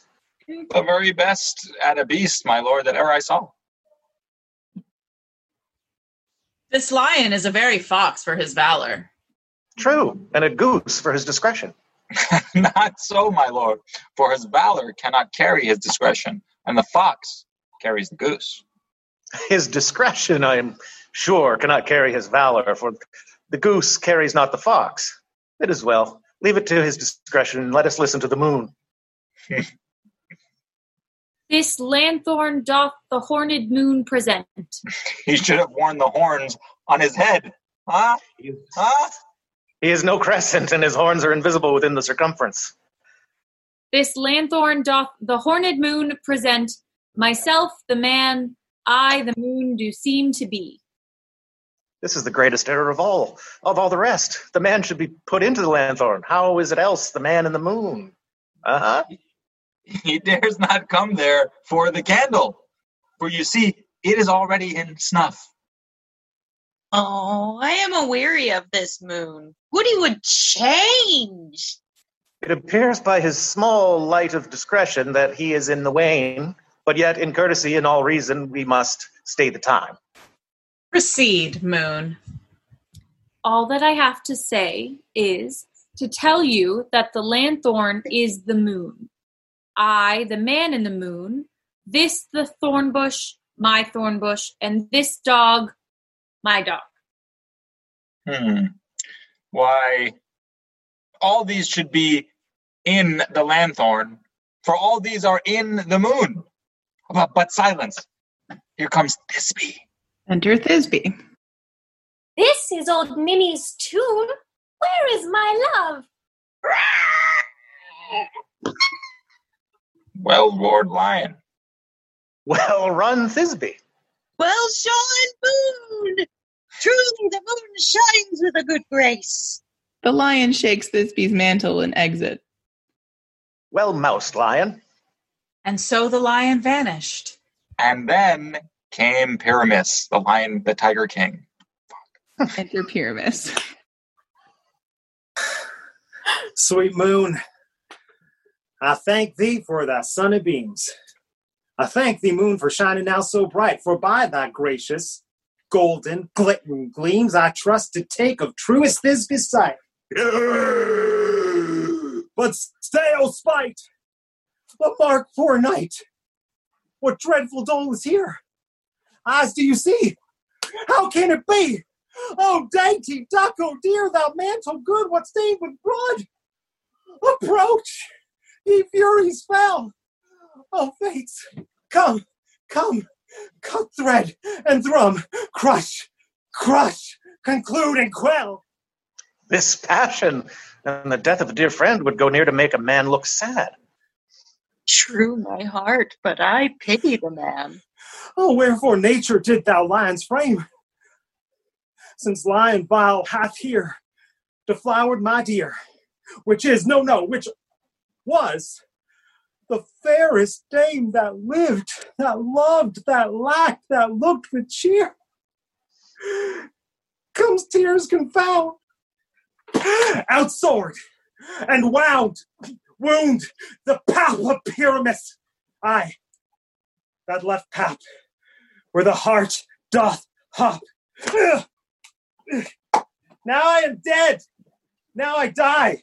Thus, thus, thus. Now I am dead. Now I am fled. My soul is in the sky. Tongue, lose thy light. Moon, take thy flight. Now thy, thy, thy, thy.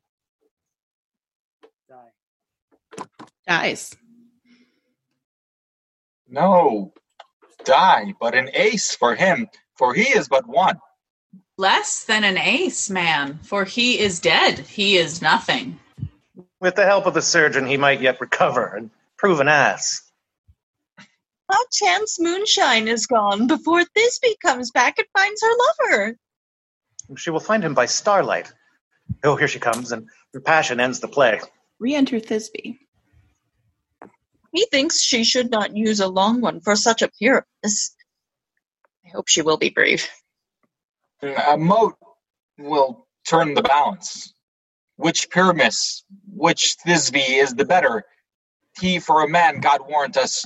She for a woman, God bless us. She hath spied him already with those sweet eyes. And thus she means videlicet. See? My love? What?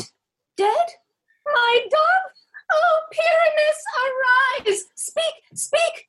Quite dumb? Dead? Dead? A tongue must cover thy sweet eyes. These, my lips, this cherry nose, these yellow cowslip cheeks are gone. Are gone. Lovers, make moan. His eyes were green as leeks.